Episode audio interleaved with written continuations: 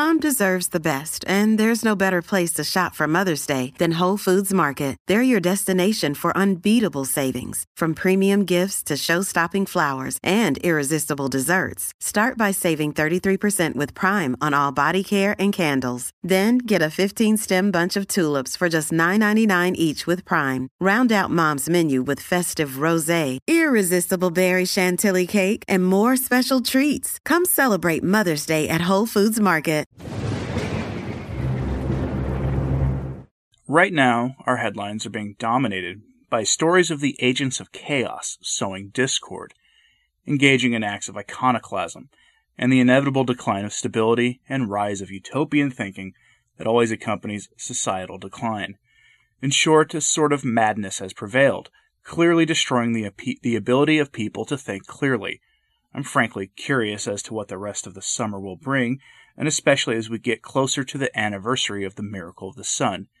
It's enough to leave a person confused. This has been the most memorable year in my recollection, though certainly in my lifetime there have been horrible events that shook the world. September of 2001 is an ex- obvious example of that. But lest we forget, the affliction is still technically ongoing. And I say technically because, well, it seems to be abating, although in some places now, there are reports that there is a resurgence of the affliction. So buckle up for the political response to that. A couple of weeks ago, before the agents of chaos and their Marxist activities dominated the headlines, I talked about doing a video on the example of what our billionaire tech CEO and philanthropist's past activities were and why you should be kept far away from any medical infrastructure. Today, we're going to talk about that.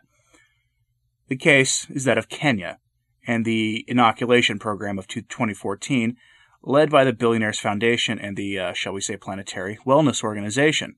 This case and its slipshod implementation, if you want to think of it that way, caused such a stir of controversy that it has come into the headlines again in our current crisis and the role that our billionaire tech CEO is playing in being a global leader in the response. The facts of the case are straightforward. His NGO, with the permission of governments of various countries, including Kenya and Nicaragua, among others, distributed inoculations against tetanus to the populations of these countries. These inoculations were contaminated with a chemical that had a supposed side effect resulting in the infertility of at least half a million women in various countries of the developing world. This case has unfortunately not been given the serious scrutiny by researchers or policy planners that it deserves, partially due to the sensitive nature of the subject, coinciding with the critical action being taken by his NGO to develop an inoculation that much of the world's population is likely to receive in the coming years. But it is worth exploring in brief here. The Kenyan bishops raised the alarm about this medicine. The Catholic Church in Kenya is responsible for operating approximately 80% of the hospitals and healthcare facilities in country, and as such would be a natural partner for the implementation of any major health program.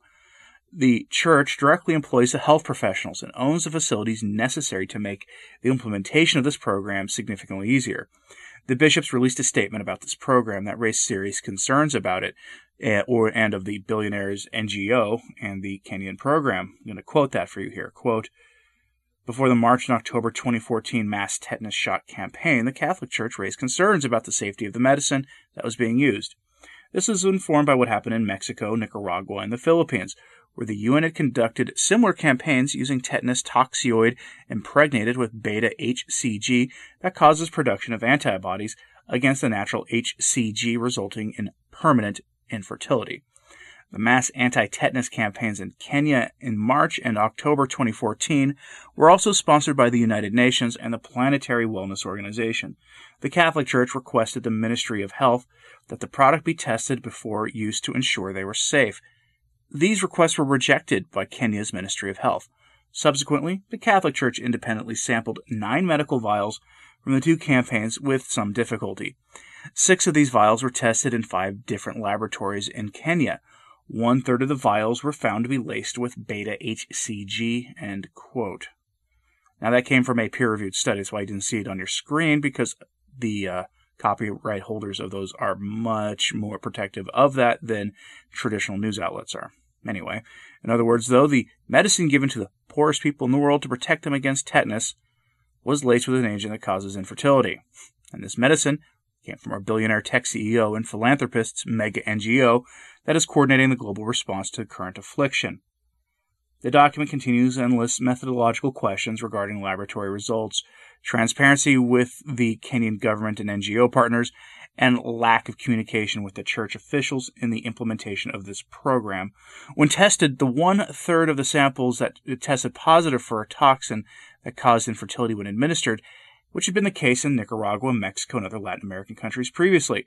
This claim that HGC was found in tetanus meds in Kenya has been verified by independent research researchers this year.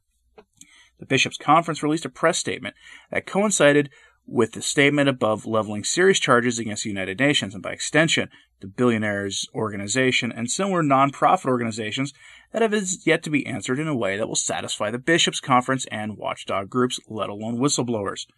Quote information in the public domain indicates that tetanus toxoid medicine laced with beta human chorionic gonadotropin B-HCG subunit has been used again in the Philippines, Nicaragua, and Mexico to inoculate women against future pregnancy. Beta HCG subunit is a hormone necessary for pregnancy.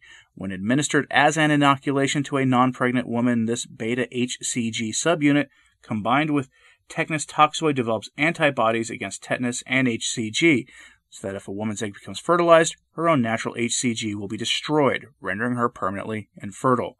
In this situation, tetanus medication has been used as a sort of birth control method.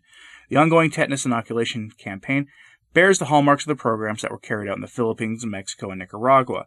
We are not certain that the meds being administered in Kenya are free of this hormone. The Catholic Church acknowledges that maternal and neonatal care is imperative in prevention of death. The Church therefore maintains that adequate and clear information is provided to the general public to avoid misinformation and propaganda in regard to the medicine. The sanctity of life and the dignity of the human person must always be priorities in health care, and the Catholic Church, in the absence of proper and adequate information, will not shy away from raising moral questions on matters affecting human life. There's an obvious lesson to be learned from this the U- UN and the NGOs operating in Kenya and other countries should take care to promote medicine free of these contaminants, at least if they're fighting tetanus is the real goal. And you can probably guess how I feel about that at this point. If that was the case, then it would be natural for the NGOs to work with the local bishops' conference of any country where these meds are going to be administered. Then bishops control the majority of health infrastructure in a given country, like they do in that one. Additionally, local authorities should be worked with whenever possible, at the very least to help alleviate concerns with absolute transparency when modern medicine and the technical aspects of administering medicine are not fully understood by the population of countries, as well as to under- ensure that there is no perception that the people there are being targeted for a new form of external control, as the bishops have alleged in Kenya. But that's the rub, isn't it? Was this really about tetanus, or was this about something else? The billionaire's NGO is famous for promoting, shall we say, population reduction. Now, if you do a basic Google search for the name of the tech CEO and the Philanthropist Foundation, and the word population, followed, you know, by the word, I don't know, control, what you get are a whole lot of fact checking websites saying that his role in all that is a myth. But you also get on the front page of the search results a link to this a public record of a grant given in 2000 in the amount of $450,000, which would be about $670,000 today. Hmm, what was it for? What they call population concern and family planning in South America, you know, Catholic countries. Hmm. As in the spread of contraception, an emphasis on promoting the ideologies that undermine the family, all of which have come we have come to expect from the secular groups trying to replace the church more recently, and in 2018, our philanthropists warned of the population in Africa as a threat to the world in the future and said that the way to prevent catastrophe was to spread contraceptions in Africa. I'm not really sure why he targets the poorest populations, which are called people but who are called by people who have this strange political ideology the most oppressed people because of global structures of inequality and unfairness. If that language sounds familiar, it should because you hear it on the news a lot these days. And given that what seems like a lifetime ago, I used to be at least close in my thinking to some of those people before our blessed Lord came into my life, I know how to talk and think like people who unironically think like that. It's why if you follow me on Twitter or found my personal Facebook page, I go off on a lot of things I don't tend to talk about here. That $450,000 grant I mentioned isn't the only one they've provided either. The group that I call the International Temple of Medical Moloch, that group whose name claims they help parents plan their parenting life, receives grants from the Tech CEOs Foundation rather frequently. The international wing of the Temple of Medical Moloch worship explicitly pushes their demonic practices on those same countries, Central and South American, African, you know, the poorest countries of the world, who are populated by the people that the founder of the Temple of Moloch openly said unrepeatable things about.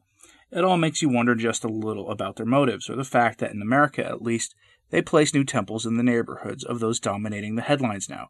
Kind of makes you wonder, doesn't it? Anyway, what we know is this. In Kenya, our tech CEO provided tetanus medication that caused mass infertility among women. That is undisputed and is backed up by independent academic researchers. On my sources blog at returntotradition.org, you can find the sources for this story.